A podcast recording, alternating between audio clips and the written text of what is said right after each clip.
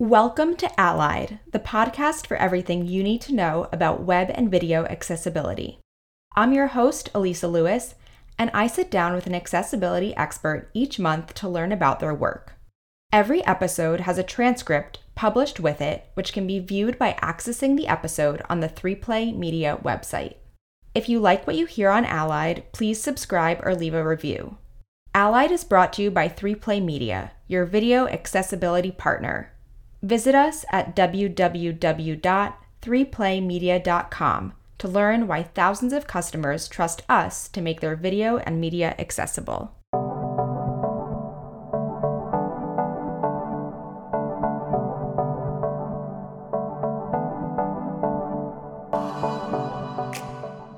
Today we're joined by Cheryl Rayburn, Donor Development and Community Relations Manager at Alphapointe. Cheryl was 16 years old when she was diagnosed with retinitis pigmentosa, a genetic disorder that involves the loss of cells in the retina, the light sensitive tissue that lines the back of the eye.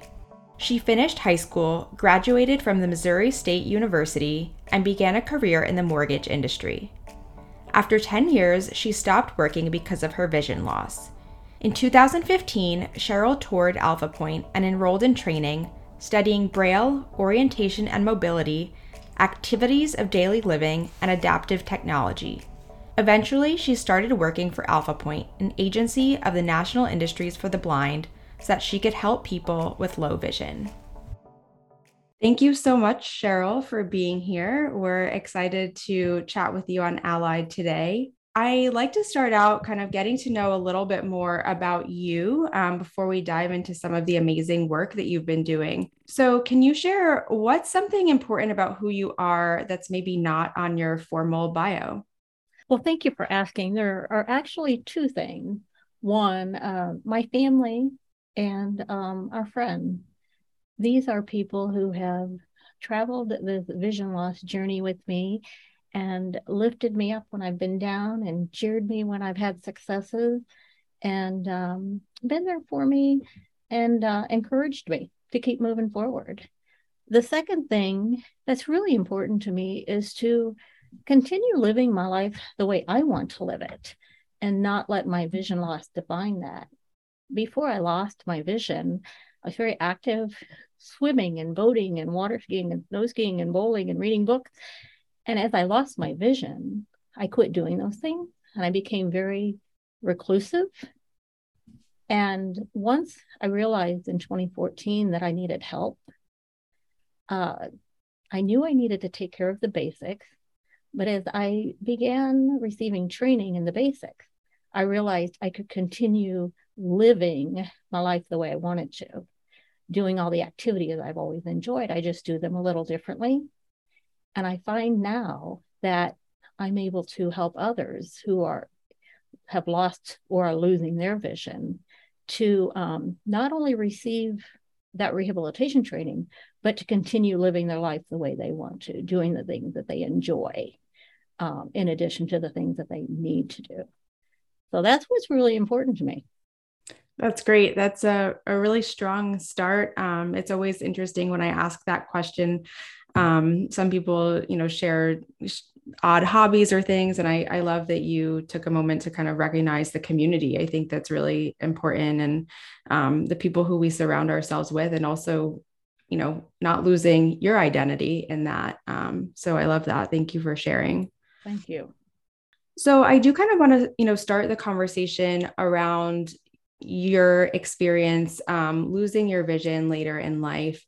So it's my understanding that, you know, as you said, you kind of, you know, pulled back from some of the things that you were doing, including that you stopped working um, for 10 years because of your vision loss. Mm-hmm. Can you talk about, you know, why you stopped working and and what the process was like to adapt to this new life with low vision? That's a really great question. When I graduated college, um, a long time ago, I might add. Uh, my husband, he imported me here to Kansas City. And, you know, we got married, we had two kids, and I had a successful career in the mortgage industry. And I absolutely loved my career. there was nothing more satisfying than helping someone purchase their first home or their home period. And I looked forward to going to work every day. You can imagine as I got toward the end of that time, I was losing what I call my little independences the ability to read fine print, depth perception.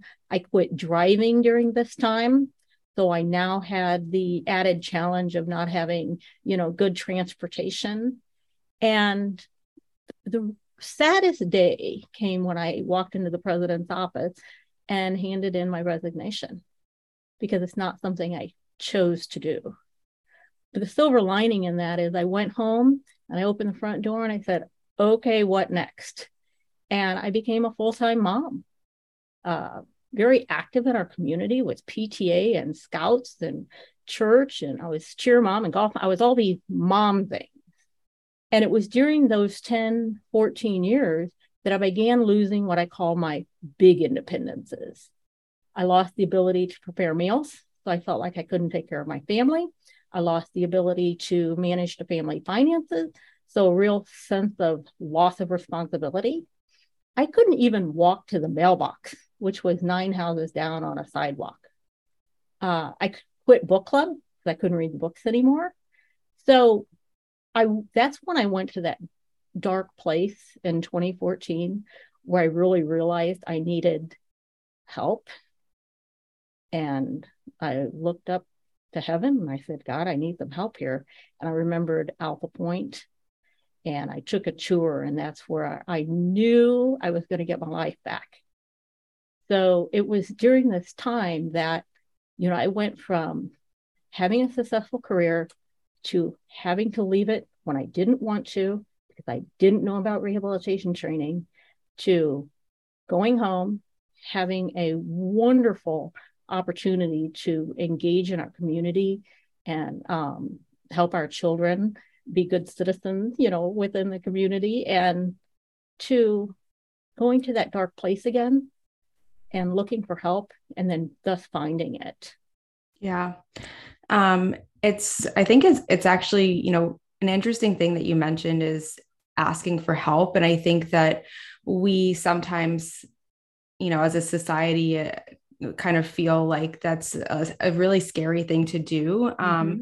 But I think it's a really important thing to do. Um, you know, in in any sense um, we're we're part of this bigger community and mm-hmm. um, and we're all people and we all need help from time to time but what was what was that like for you kind of realizing um, that you were at a point that you needed to ask for help and and what maybe advice would you share to someone who is kind of on the cusp and in a position where they're hesitant but um but asking for help could maybe be a turning point that so you stated that it's really hard to ask for help.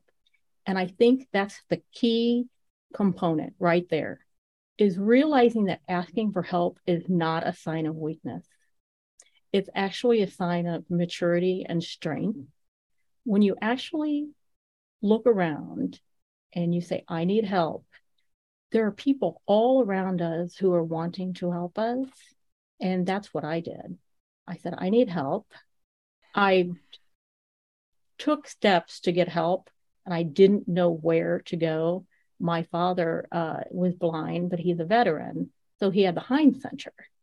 Right. And I said, Dad, you have the, the VA. What does someone in the public sector have? And I found Alphapointe. And I took a tour, and Alphapointe has clinical services and rehabilitation services and employment opportunities. And I knew that's what I needed. So, my advice to anyone is don't look at asking for help as a sign of weakness. Look at it as a um, as having strength and being strong. And it's a very mature uh, path to take. And if you don't know where to get help, call your local low vision center. And if there isn't one in your community, just go online and Google it. And there's national industry for the blind agencies all across the country. Um, there's low, vision, low vision centers all across the country that can help you. Yeah, thank you. Um, I, that's actually, you know, a good transition. I, I do want to talk a little bit more about um, Alphapointe and National Industries for the Blind. it sounds like maybe you were familiar with Alphapointe, but I'm curious, um, sort of broadly, did you really know about accessibility and low vision or or blindness? It sounds like perhaps you know from your father, um, but did you really know much about this before losing your vision? And um, if if not, um, what was the learning process like? So I really didn't know about accessibility. Uh, at this point in my life, I was busy, you know, being a wife and a mother and having a career or being very engaged in our community. And my dad, you know, I had always known him to be um, uh, blind, and but I hadn't paid attention probably like I should have. So when I found Alpha Point, I went through their clinical services and I received the medical care that I needed. And then they directed me to our low vision rehabilitation services. So I learned um, orientation and mobility, how to use my blind cane to take me anywhere I wanted to go and do anything I wanted to do. I learned how to read Braille. I learned how to um, uh, take care of my personal self in our homes or activities of daily living. And the critical component for me was assistive technology. I knew that assistive technology was going to be the key to my returning to the workforce. And um, and that was you know, there was no question that uh, in my everyday career here at Alphapointe, I use technology to um, to uh, do everything that I need to do and um, be equal to my sighted peers. You know, Alphapointe is one of 100 agencies that belong to the NIB family. So NIB, National Industries for the Blind, has over 100 associated agencies across the country who do two things. They provide employment opportunities and they provide rehabilitation services for people who are losing their vision. Their mission is to um, provide people who are blind or visually impaired the ability to live independent lives through rewarding careers. And I'm so thankful that um, NIB and Alpha Point and the other almost 100 agencies across the country provide this because the reality is people who are blind want everything everyone else wants. We just need the training and the services, and that's what they provide for us. Thank you for sharing that. And I, I, yeah, I think that's a great point.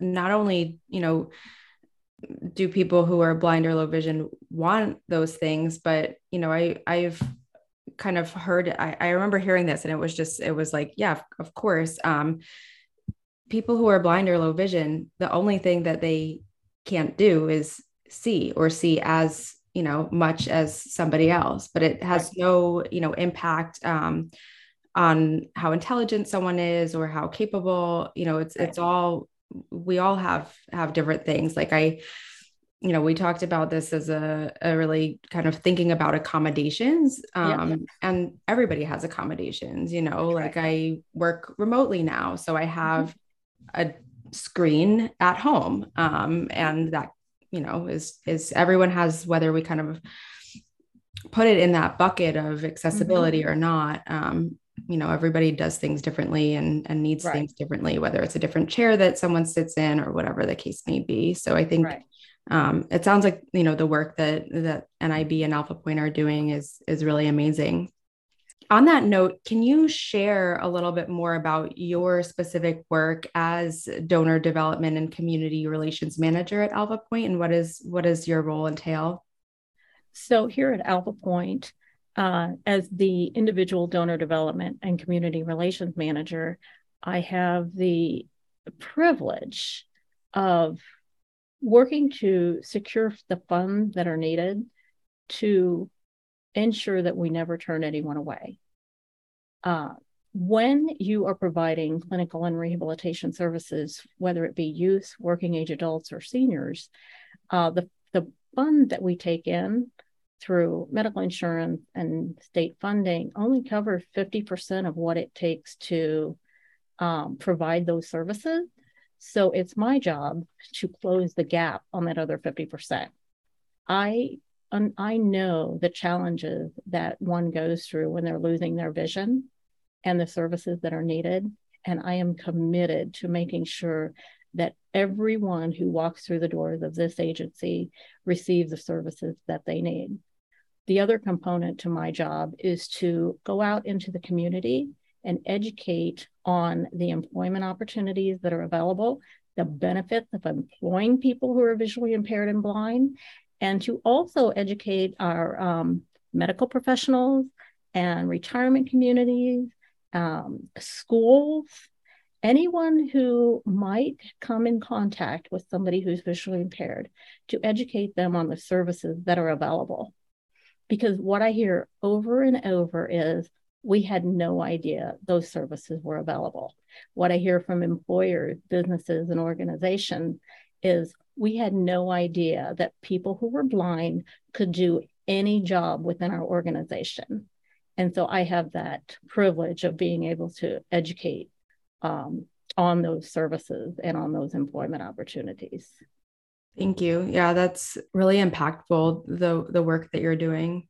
When when did you realize that you wanted to work for Alphapointe after enrolling in training? So I completed my training in 2015, about three months worth of training. And I joined uh, Alphapointe's board of directors. And during that time, I was looking for employment and nobody would hire me. I would get the interview. And the minute they realized I was blind, it was crickets, like the door closed. And it came out of them just not understanding that I could do the job that I was applying for. They just didn't give me the opportunity to communicate with them how. Because I can do any job that a sighted person can do. I just do it a little differently. And so, one of my jobs here at Alphapointe is to educate employers on the minor accommodations that are needed to employ somebody with a disability. Right. So it's it's just having that opportunity to educate uh, people on um, the fact that we can do anything anyone else can do. We just do it a little differently. Absolutely. Um, I had read that um, about your participation in the Blind Leaders Development Program, and I'd love to learn a little bit more about the program um, and some of the training that you received um, during that program. Um, specifically, I, I read that the program pairs participants with a successful blind or low vision mentor. Um, how has mentorship impacted your career success? So, thank you for asking that. I get really excited when I talk about American Foundation for the Blind and their Blind Leaders Development Program. AFB has been around for 100 plus years and their mission is to is to create a world with uh, no limits for people who are blind. And in two years ago i applied uh, for this program and i was accepted as a fellow. And in my leadership training i received two things.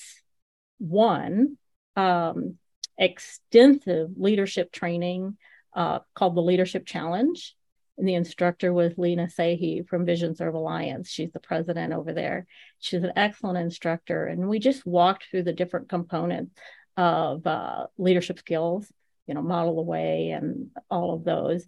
And, you know, we did individual projects and group projects, and it was a hybrid of virtual and in person.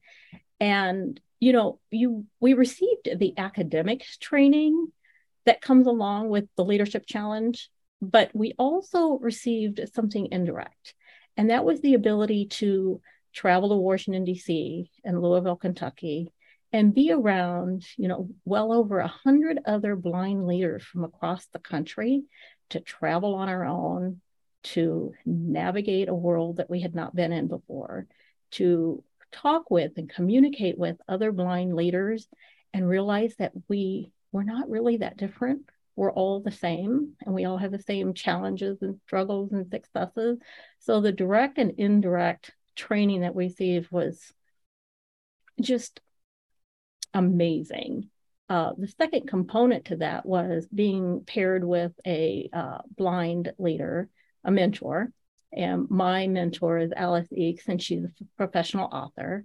And during our leadership challenge training, she coached and guided me um, and just you know, having conversations about what the different components meant and how they could impact my career. And in answer to your question, how has it impacted my career here? As you know, I don't have direct employees. I don't, you know, approve anyone's time card.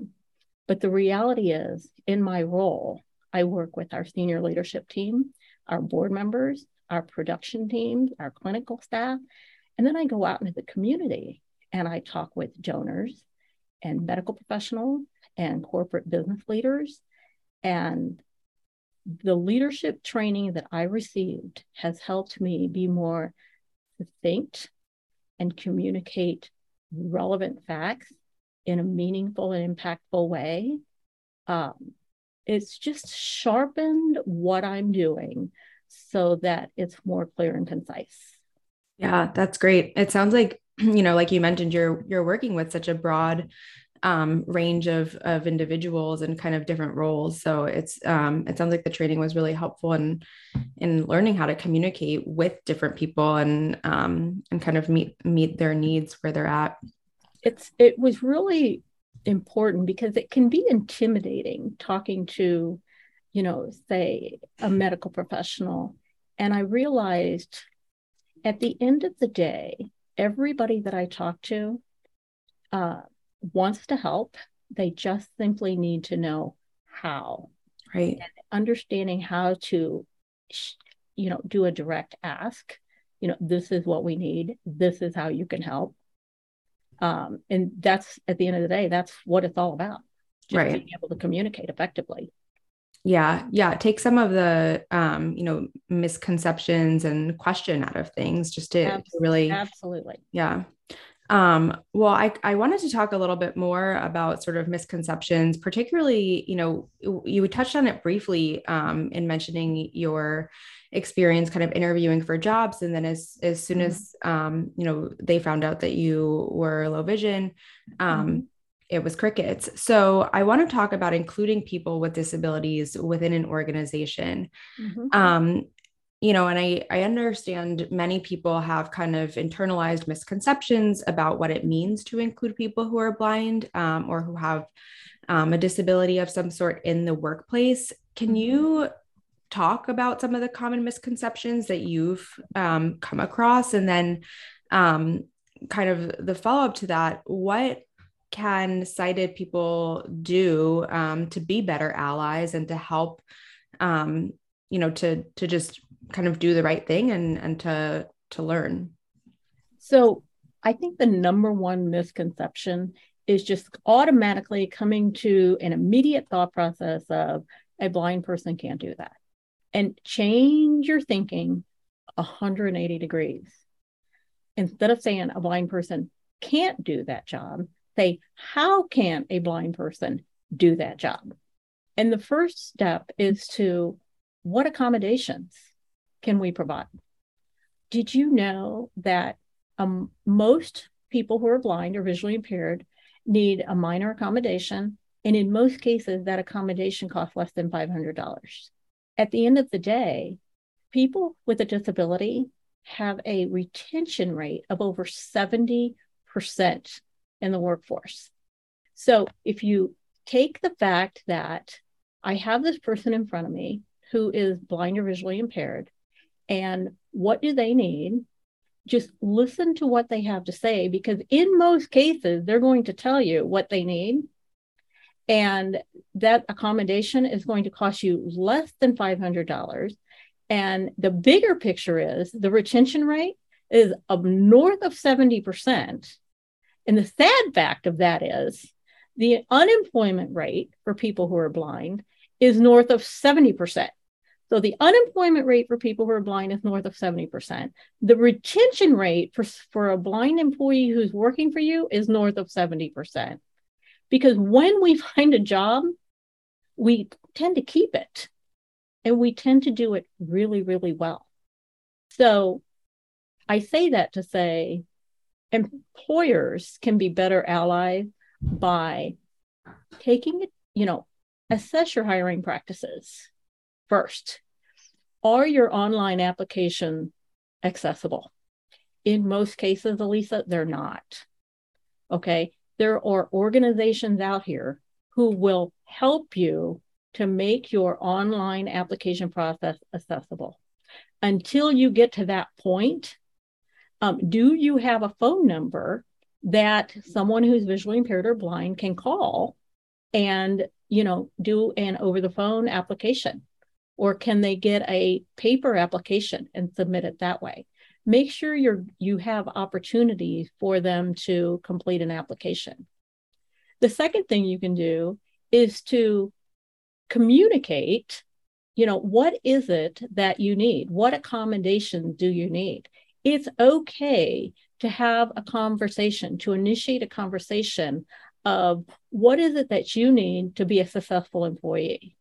And work together as a team because when you do that you're going to have an employee who comes to work does their job they're successful thus the company's successful because people who are blind we just want the ability to have a good job to earn a paycheck to put food on the table to make our mortgage payment like i said earlier in this conversation we want everything you want. Okay. We just need an opportunity. Um, I I love what you mentioned about just the conversation and the question, what do you need to be successful as an employee? Um, it seems, you know, so obvious and so um like a question that anyone should be, you know, we should be asking everyone. Um, you know, we talked a little bit about it earlier, but people just um, you know, whether sighted or blind, mm-hmm. whatever the case may be, people are different and have different styles of learning or right. you know working. Um, what a great question to just ask people um, to kind of bring it back to that sort of human to human nature and and uh-huh. kind of uh-huh. really understand, you know, what how how do you, you know how do you what can we do to support you and how right. um, how are you successful i think that that's such a great question elisa there's a real there's a real uh, issue. Pe- employers, HR personnel feel like there's a fear. That's what it is.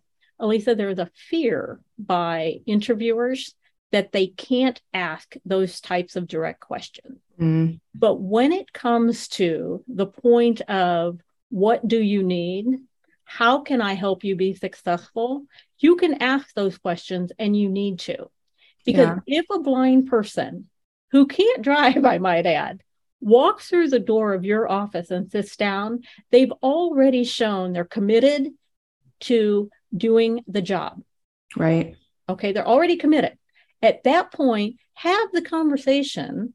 You know, what is it that you need? Because if they walk through the door 10 to 1, they already know what they need. They just need to be able to share it with you. Right yeah i think that's that's a great point um and i it's an interesting thing that you pointed out too about kind of being afraid to ask these questions i, I think it's perhaps twofold i mean I, I don't know if you know if you were referring more from like a legal perspective certainly yes.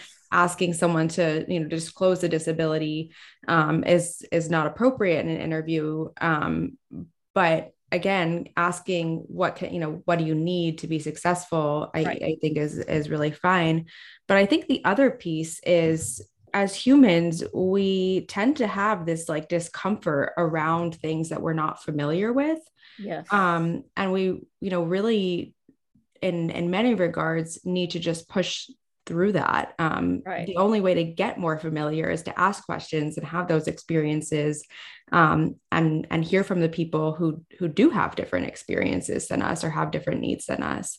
Right. Um, I, I think the other thing is when you're talking about National Industry for the Blind and the 100 associated agencies across the country, if you're an employer who does not have people on your team who are blind or visually impaired, go take a tour. Yeah. Because I can tell you here at Alphapointe, we have over 400 employees. 230 of us are blind or visually impaired. We're based here in Kansas City. We have a, a an agency in New York, and we run two military base supply centers, one out of Fort Leonard Wood and one out of Fort Scott. We're so proud to be able to not only provide product for those military based supply centers, but in provide, you know, have uh, employment opportunity for people who are blind or visually impaired. Thus, we're serving our military personnel. Here at Alpha Point, we have production. We produce over 150 million products each year, many of whom are for government agencies. We have contract management service. We have guarded exchange. We have a call center. We have people who are blind in our rehabilitation center, our clinic services, on our foundation team. And we can do every single job that our sighted peers can do. We just do it a little differently. And the NIB agencies across the country are proving that every day. I like to say we were ADA before ADA was cool. and um, it all, and if you aren't sure, call one of these agencies and take a tour, and we will show you how we can do everything that your company can do and how we, uh, the, the accommodations are so minor. Right. Yeah, yeah, I think that's a that's a great idea, um, and just a great a point to share. Um, I, you know, we've we've talked about this quite a bit now. Um, the fact that people who are blind have immense capabilities and strengths. Um, you talked about some of some of the, you know, um, sort of statistics around retention, um, yeah. job retention. Can you speak to some of the, you know, other benefits of including people with disabilities within your team? Certainly. So, some of the other benefits of having people with disabilities on your team, I think the number one component is perspective. I've always said perspective to me is one of the most powerful words in the English dictionary. And when you bring a team together in a collaborative manner and you have people of all different, what I like to call abilities, you get different perspectives, whether it's different races, religions, ethnic backgrounds, different disabilities, um, different walks of life. When you have those different perspectives sitting at the same table, you're going to have a much richer, much fuller conversation. Um, that to me is, is, the number one benefit. Um, I work with, on my team alone, there's about 12 of us. And there's a an empathy and there is a compassion and there is we work together as a team. I may be blind that's my disability but one of my coworkers may say they have no self-confidence. I got it all. And so i may on the outside look like i have a disability. On the inside some may have a disability um, so it's just to me that's the number one benefit.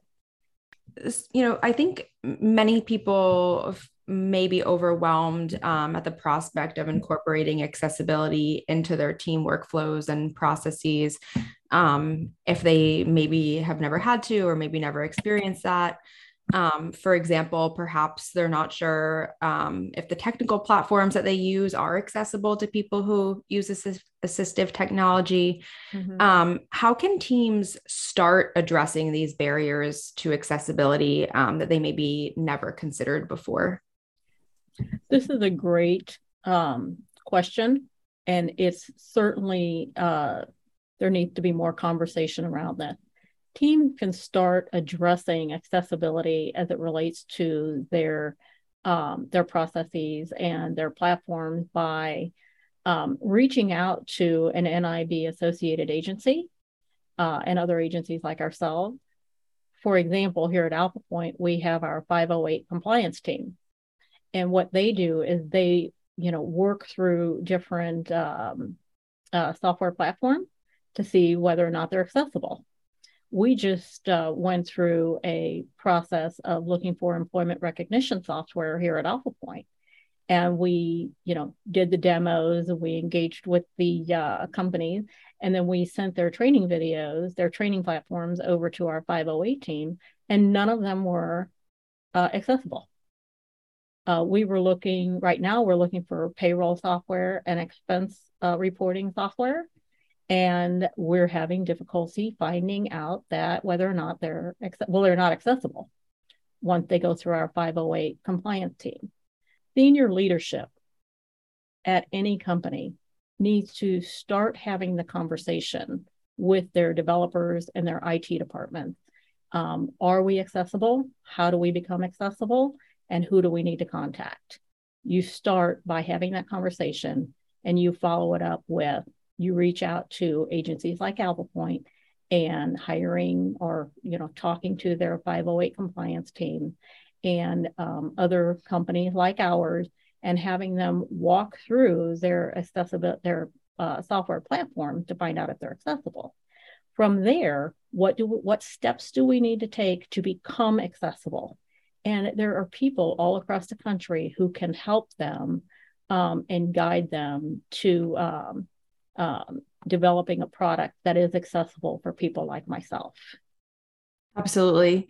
Um, I I think it's really interesting. You know, we at 3Play Media have um, experienced this ourselves when we've tried to, um, you know, or when we've evaluated third party platforms for our in, you know internal needs or external, um, you know, event hosting platforms and things like that. Um, and I think I, um, if it's okay, would like to add that I think, mm-hmm. you know, as companies that are evaluating these other platforms, that needs to be something that we push up front. Yes. Um, you, you know, we always start the conversation if if they're not fully accessible, the conversation just doesn't need to go on. Right. Um, and a lot of it is is education. You know, these a lot of platforms don't even know what it means to be accessible. Um, or to your you know earlier point they say yes we're accessible we're 100% accessible. Well it's very unlikely um, that anything's ever 100% accessible. Um, right i mean right. just given technology and how quickly it changes and and the diversity of needs. Um, it, you are spot on with that. We interviewed two different employee recognition software platforms and then last year, I interviewed four different CRM platforms. None of them were accessible. And all of them, I came back to them and had a conversation. So you're not accessible. And how can we, um, what can we do to help you become accessible?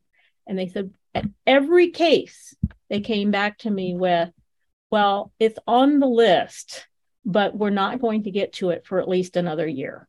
Yep, it's on the roadmap. it's on the roadmap. Exactly. And I said, well, here's the deal.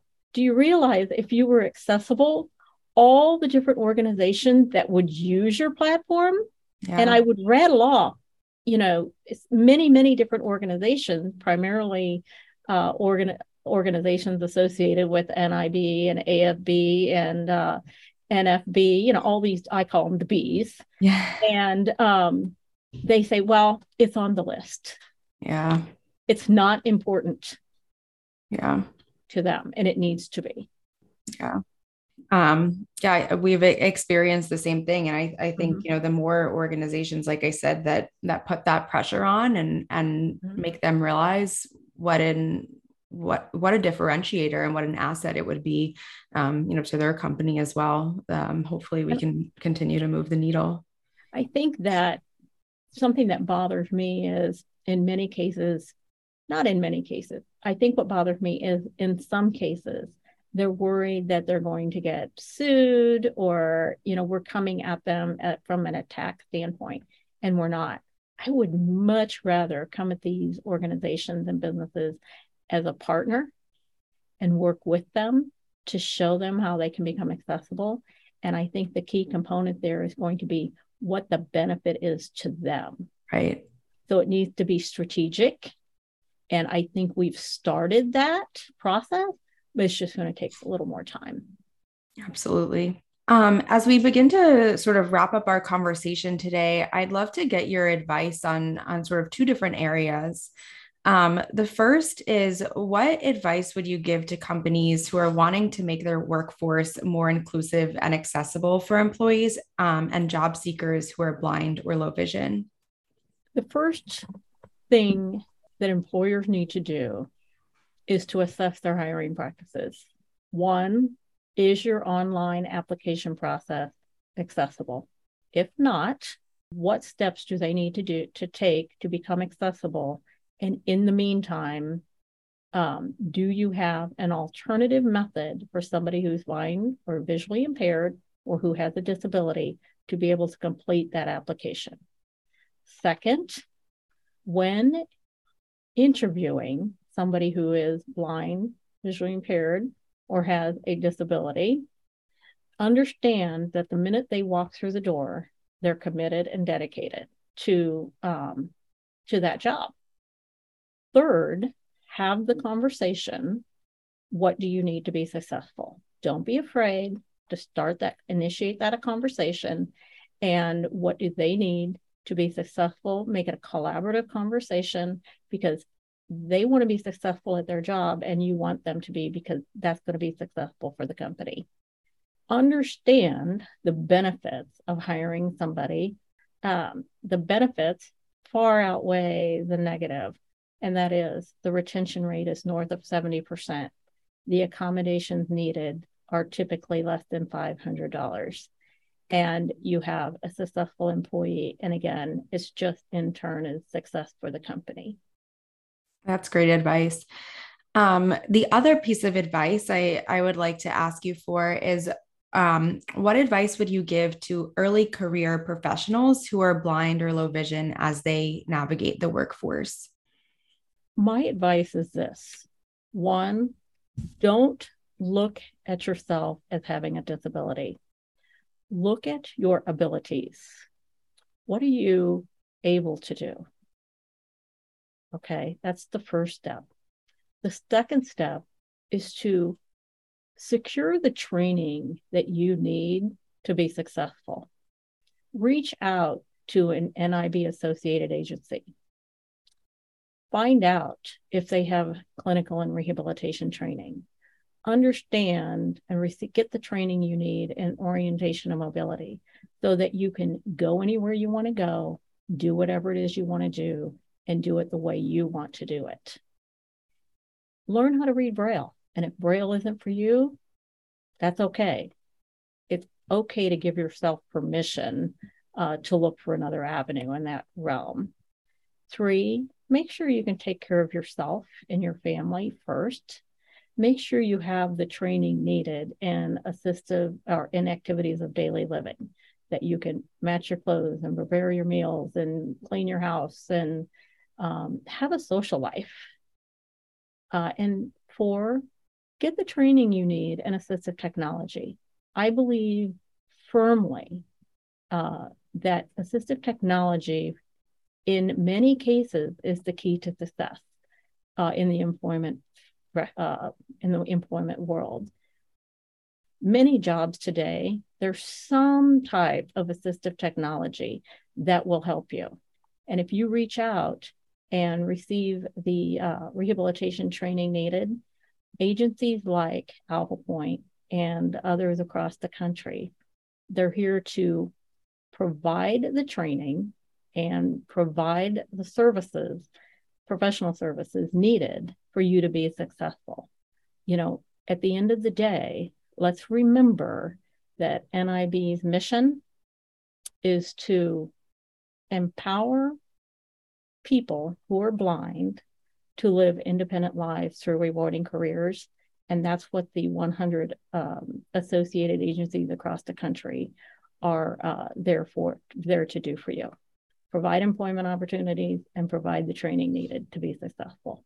Thank you for sharing those pearls of wisdom. And thank you again for joining us on Allied today and sharing your personal experience. It's been such a pleasure chatting with you. Elisa, it's been a pleasure as well. Thank you so much. And thank you for what you're doing, um, talking about assistive technology and getting the word out. It's critically important.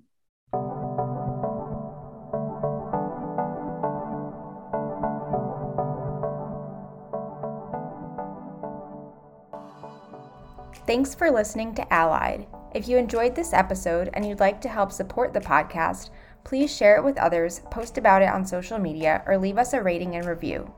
To catch all of the latest on accessibility, visit www.3playmedia.com backslash allied podcast. Thanks again, and I'll see you next time.